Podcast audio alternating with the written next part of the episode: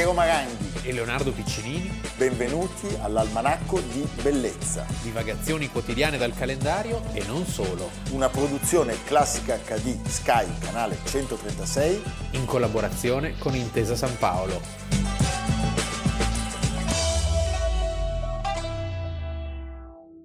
...31 marzo 2021, Almanacco di Bellezza, un contributo. You're supposed to rinse off with that gourd. Say, listen, do you know we drink that water? Yeah, well, you won't this unless you're stubborn and insist on. Come on, get out. Oh, no, don't, Denny. I'm in it. Now, stop. No, don't, Denny. Gee, can a girl take a bath in privacy without... Beh, ragazzi, Red Dust, lo schiaffo, Victor Fleming, Ginarlo che fa il bagno Ginarlo è strepitoso. Mamma mia. È un film che è un film clamoroso perché non si, era mai, Davanti a Clark Gable. non si era mai vista la storia di una prostituta, perché poi alla fine è quella, non viene nascosta la faccenda. Girati in posti esotici, no? Come dire, da noi queste cose non, Non succedono. succedono? Polinesia, Indocina, sempre luoghi... Allora, Leonardo, devo venire a noi. Se- Yes. eh, ti devo dare una notizia. Cioè, ieri sera il comitato CO delle associazioni per la difesa dell'audience di CLA, classica HD, quindi il CO-CLA, Presieduto dal professor Gavazzeni. sì, che è stato ribattezzato il CODA-CLA, Sì. va bene, ha rilasciato un comunicato ufficiale per lamentarsi del livello di bassezza morale e materiale raggiunto nelle ultime puntate dell'almanacco. Hanno ragione. Di bellezza. Io mi dissocio da questa C'è un conduzione. particolare riferimento alla puntata del 9 marzo, quella sulla Barbie, quella dei cerotti. Quella è famosa, sì. Non è tutto. Il Codacla, presieduto da Gavazzeni Paolo, Sì. sostiene che la nostra stessa presenza fisica sia in chiaro conflitto con il concetto di bellezza enunciato nel titolo.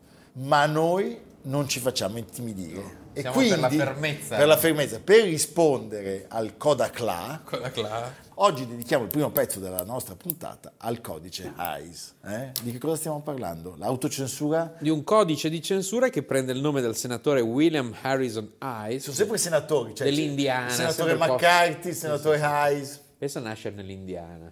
31 marzo, Meglio nascere a Milano. meglio nascere a Milano.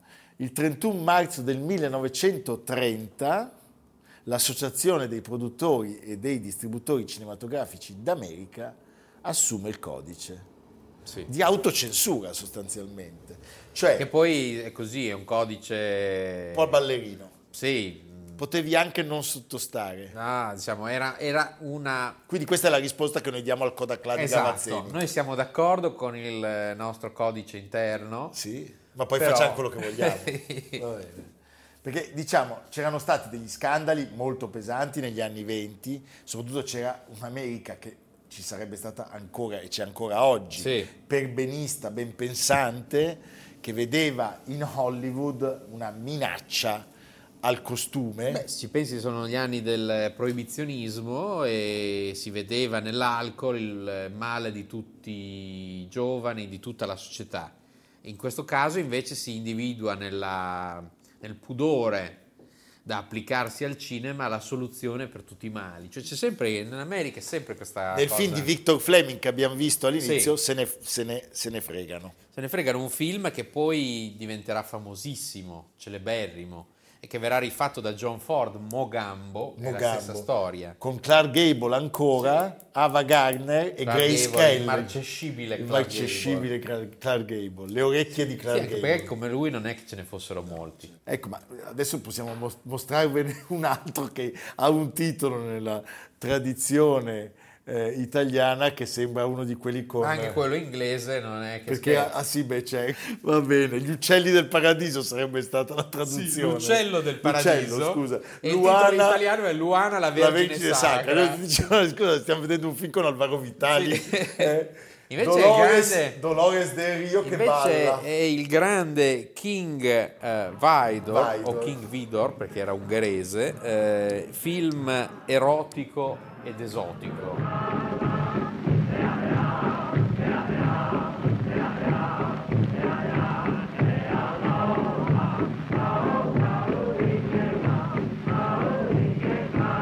Siamo nello stesso anno dello schiaffo, però mentre lo schiaffo era ambientato in Indocina, qui siamo in Polinesia, quindi ancora più in là. Quelle- queste cose da noi non sono Girato alle. Hawaii. Ecco, ma a un certo punto il codice diventa obbligatorio. Eh sì, perché 1934. quando le cose non vengono prese sul serio, poi si passa alle maniere forti. Arrivano i vescovi americani. Sì. Ragazzi, che, botte da che- orbi. che hanno la rivoltella in...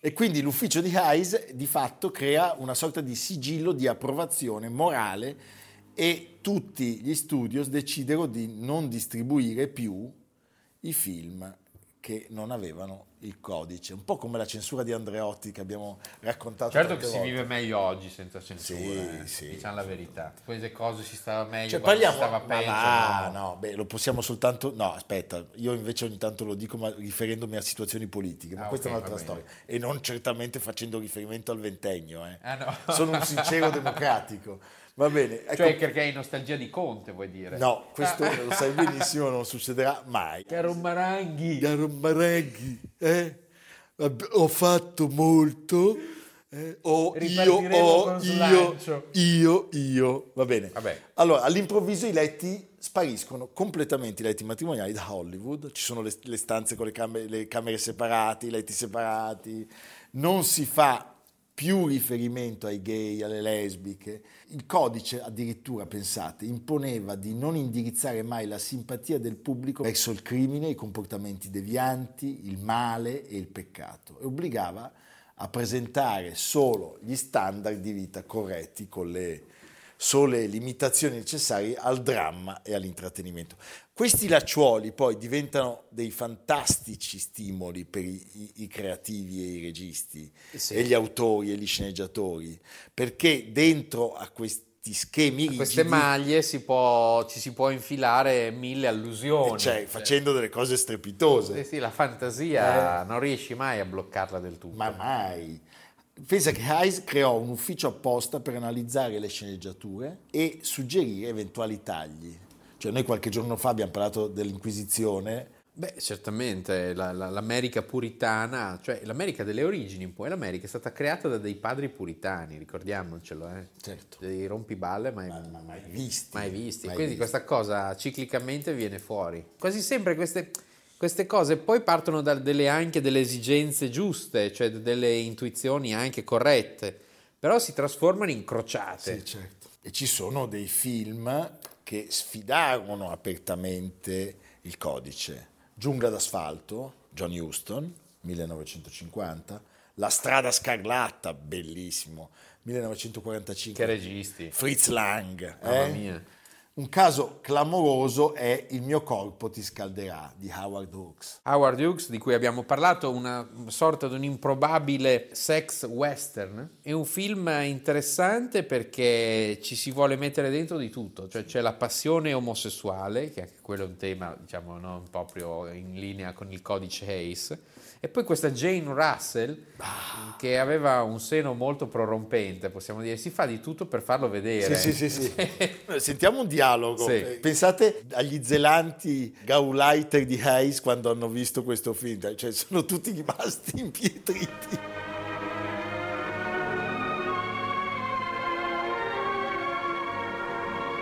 Preferisco che tu lo faccia subito.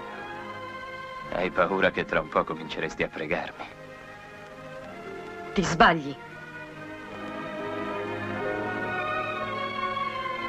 Terrai anche gli occhi aperti Certo, e avrai il coraggio di guardarmi in faccia.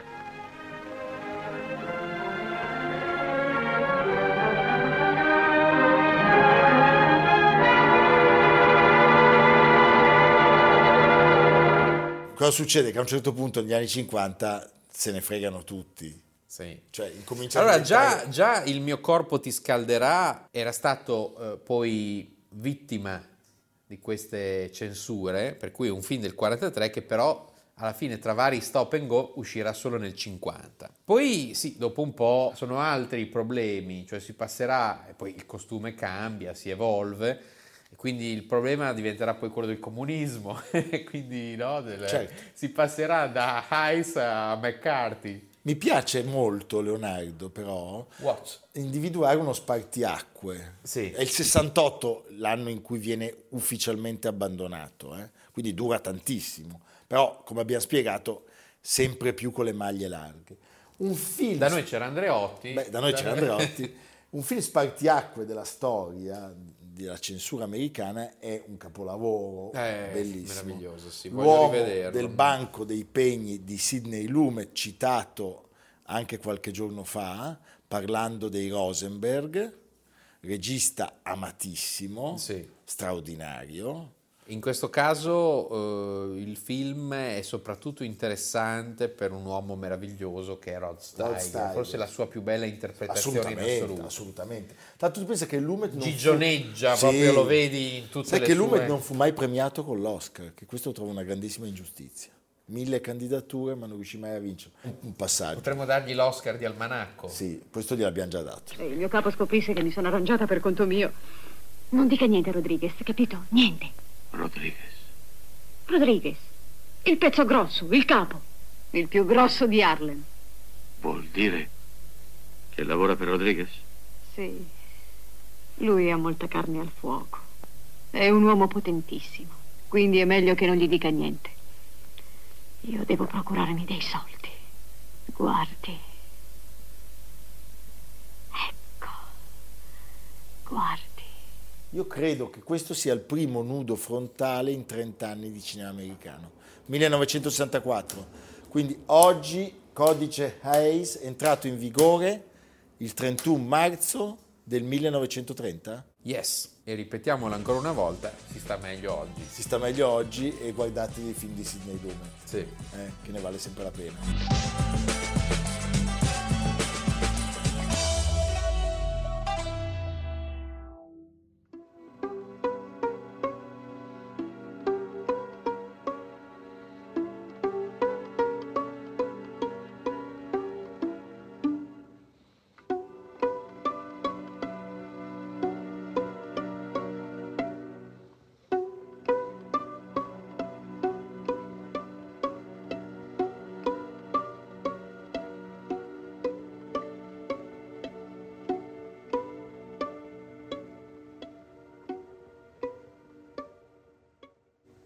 Abbiamo lasciato la coda con Sidney Lumet, non potevamo in- non iniziare con eh, uno dei film più belli e certamente la più bella opera prima della storia del cinema, E forse anche la più bella opera sull'infanzia assolutamente I 400 colpi. di François Truffaut. Perché? Perché? Perché? Perché? Perché? Perché il 31 marzo del 1889 veniva inaugurata la Tour Eiffel per celebrare il centesimo anniversario della Rivoluzione francese e l'imminente esposizione universale del 1889. C'è un documento dell'epoca. Ieri, oggi, domani. In tema di anniversari ci associamo al settantesimo della Tour Eiffel, che i primi film ci tramandano già adulta, già pronta a ricevere le follie del bipede umano. Scenderne in bicicletta o spiccarne il volo, magari l'ultimo. A tutt'oggi sono 41 i suicidi della torre. Questo fu il più ingenuo. Ieri, oggi, domani, ed ecco arrivare Hitler, che la credette simbolo della sua potenza. Ed ecco altri turisti un pochino più pacifici, che si accontentavano di un ricordino. 35 milioni di visitatori, 35 milioni di vertigini. Ma questo non riguarda certo gli operai addetti alla manutenzione della ragnatela d'acciaio. Del 1889 simboleggia Parigi, né tantomeno gli acrobati che di tanto in tanto affidano a quell'enorme trapezio il loro dannato La mestiere. Tour Eiffel è stata oggetto di un grande dibattito prima dell'esposizione universale. L'opposizione alla costruzione della Dame de Fer, della donna di ferro, della dama di ferro, fu così forte che Gustave Eiffel, grandissimo ingegnere e progettatore, dovette difendere il suo progetto con le unghie e con i denti. Eh, 47 tra gli artisti e gli intellettuali più prestigiosi del tempo, Alexandre Dumas figlio, eh, Guy de Maupassant, inquietati da quel Ah, colosso eh, me li posso immaginare. di ferro che cresceva giorno dopo giorno, decisero di mobilitarsi in Beh, in extremis. effetti deve essere stato un bello shock. eh. Certo. Anche perché voi vi immaginate la Parigi di oggi, cioè in cui tutto è costruito intorno alla Tour Eiffel. Ma allora era un'area molto vuota e su quest'area vuota viene edificata sul Champ de Mars, il campo di Marte davanti all'École Militaire, viene realizzata questa Expo con due edifici destinati a rimanere.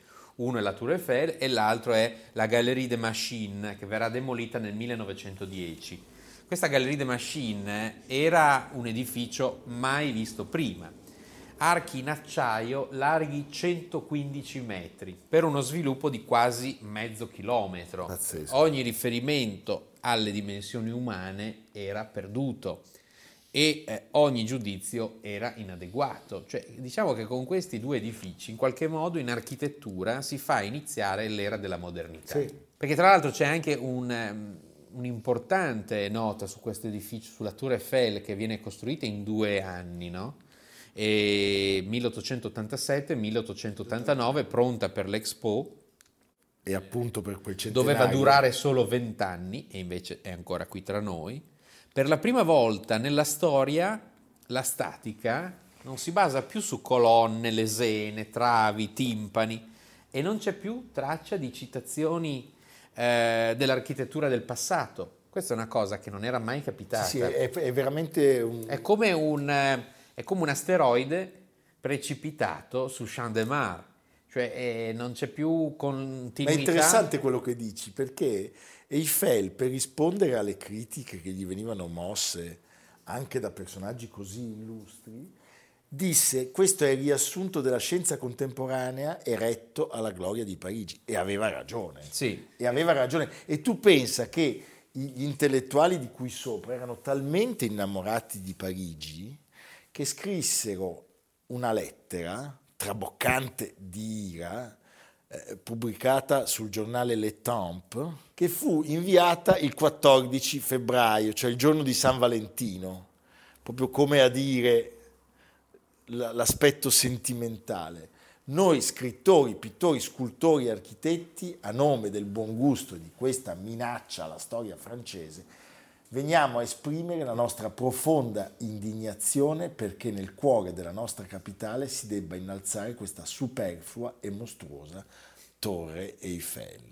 Beh, devo dire che per fortuna ha vinto lui. Sì, tra l'altro è un personaggio straordinario. Gustave straordinario. Eiffel è il figlio della grande cultura scientifica francese, Sì. insieme a tutti quelli che partecipano alla costruzione di queste expo e di queste grandi fabbriche, questi grandi edifici, aveva realizzato ponti ferroviari in mezzo mondo, alcuni dei quali rimangono ancora oggi delle grandiose testimonianze di ingegneria e di bellezza e eh, in qualche modo non era neanche estraneo ai principi dell'estetica, perché effettivamente, come ricorda un grande teorico dell'architettura che è David Watkin, le grandi arcate che raccordano i piedi della torre e che sembrano contribuire a reggerne il peso, avete presente, no? che alla, alla base della torre, sono l'inverso di una struttura portante e costituiscono quindi elementi decorativi appesi alla struttura vera e propria. Quindi in qualche modo lui era anche attento a questi dettagli,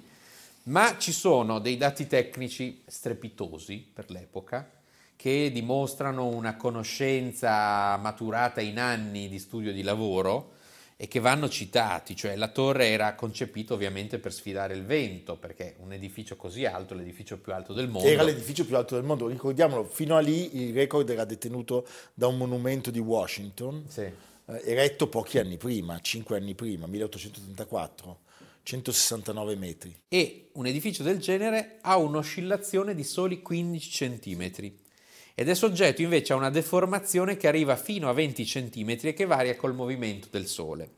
Nonostante la sua mole di 7000 tonnellate, il carico al suolo è di 4 kg per centimetro quadrato, vale a dire a quello di un uomo seduto su una sedia. Pensa che miracolo. No, ma è pazzesco. Tra l'altro è molto interessante, quando ci furono tutte le polemiche, naturalmente iniziarono, come dire, eh, non solo a lavorare i detrattori, ma delle forze avverse molto più solide e anche per certi aspetti giustificate. Penso ai lavoratori che furono costretti a turni massacranti, però anche da questo punto di vista Eiffel dimostrò una grandissima intelligenza.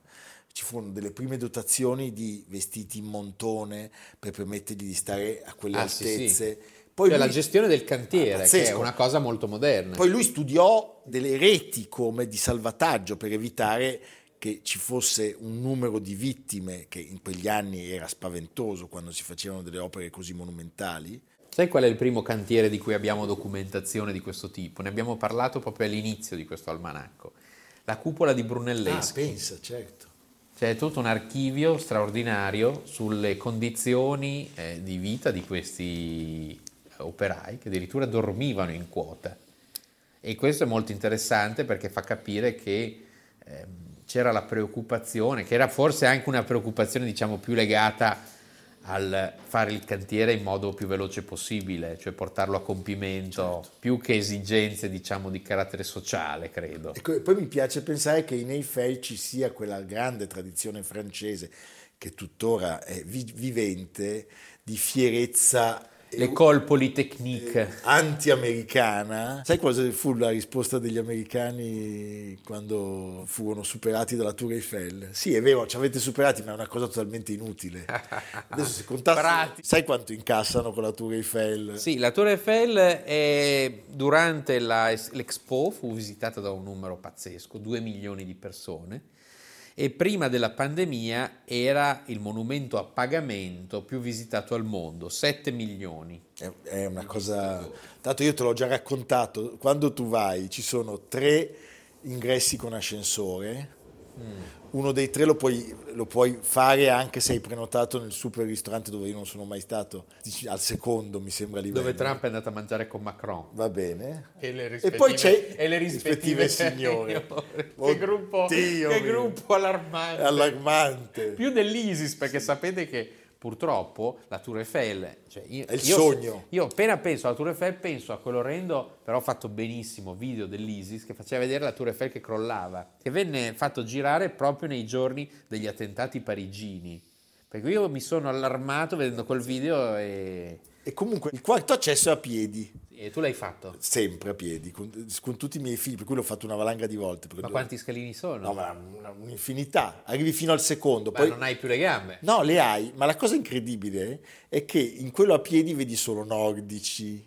ah eh, Sì, sì, capisci? atleti. Atleti. è Poi, gratis? No, no, devi pagare. Ma, e ogni tanto vedi qualche donna, generalmente... Però non c'è la coda, forse. Latina, Non non c'è, la coda, che è spanciata al primo livello. Qualcuno che ci ha provato. ma perché- non ce eh, non, c'è- non ce la fa. Ecco, interessante anche ehm, recentemente due notizie, una polemica, l'Algeria rivendica, è vero Sì, in qualche per modo, la storia delle- Gustave Eiffel eh, andò in Algeria per cercare il ferro e dette in cambio, che ne so, un... Un carciofo, Sì.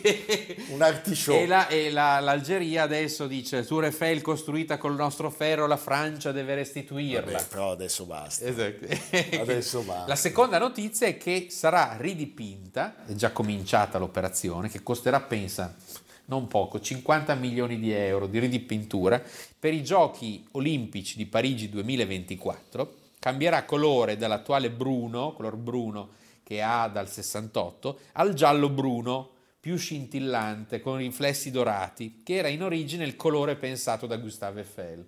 Un altro dato interessante è che oggi vediamo la Tour Eiffel in una prospettiva e con un contorno completamente diverso Ah da quello certo. originale perché nel 1937 ci fu un'altra Expo in cui vennero realizzati i padiglioni del Trocadero del Palais de Chaillot Certo. e la prospettiva meravigliosa che tutti fotografano eh, appena arrivano a Parigi. Primo tra tutti il eh, Führer nel 1940 Quando alle 6 del mattino in quel Sì. filmato drammatico a colori va in giro per Parigi. ed era eh, quella sistemazione architettonica era lì da soli tre anni. Tre anni. E lui, di- e lui pensò in quel momento, la voglio anch'io.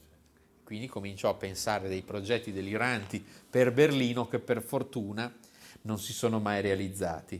Portando lì per le orecchie Albert Speer. Albert Speer, Guarda sì. cosa devi fare, vabbè. Per fortuna. Senti, chiuderei con i fratelli Lumière Sì, che omaggiarono sempre- da subito eh, la Tour Eiffel.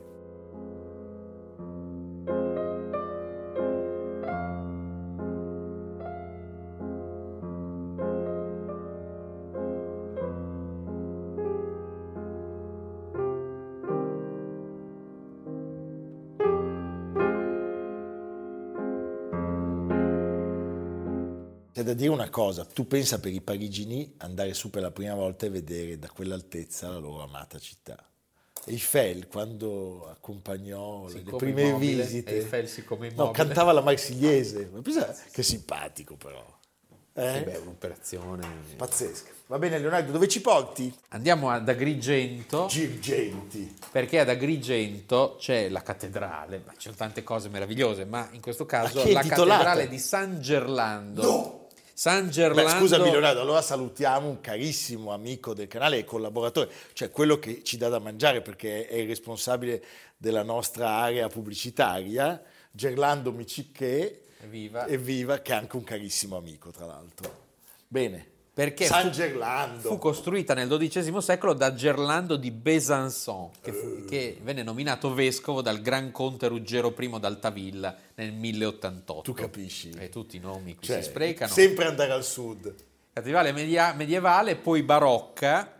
Eh, perché ne parliamo? Perché dopo 55 anni tornano nella cattedrale quattro capolavori di epoca greca e romana, oltre mezzo secolo dalla tremenda frana del 1966, e sono dei sarcofagi citati da Goethe nei suoi viaggi, in particolare questo meraviglioso sarcofago di Ippolito e Fedra, cioè questo tragico e noto amore. I sarcofagi sono tornati nella cattedrale di San Gerlando in occasione delle celebrazioni dei 2600 anni dalla fondazione della città annullate a causa della pandemia. Allora, io dico bellissimo come Pensa, sempre. 2600 2600, ma di cosa stiamo parlando? Eh? La civiltà. Altro che Tour Eiffel. è la civiltà. Evviva San Gerlando ed evviva anche Gerlando Micicche. A domani. A domani. Almanacco di bellezza, a cura di Piero Maranghi e Leonardo Piccinini. Con Lucia Simioni, Jacopo Ghilardotti, Samantha Chiodini, Paolo Faroni, Silvia Corbetta. Realizzato da Amerigo Daveri, Domenico Catano, Valentino Puppini, Simone Manganello. Una produzione classica HD, Sky Canale 136 in collaborazione con Intesa San Paolo.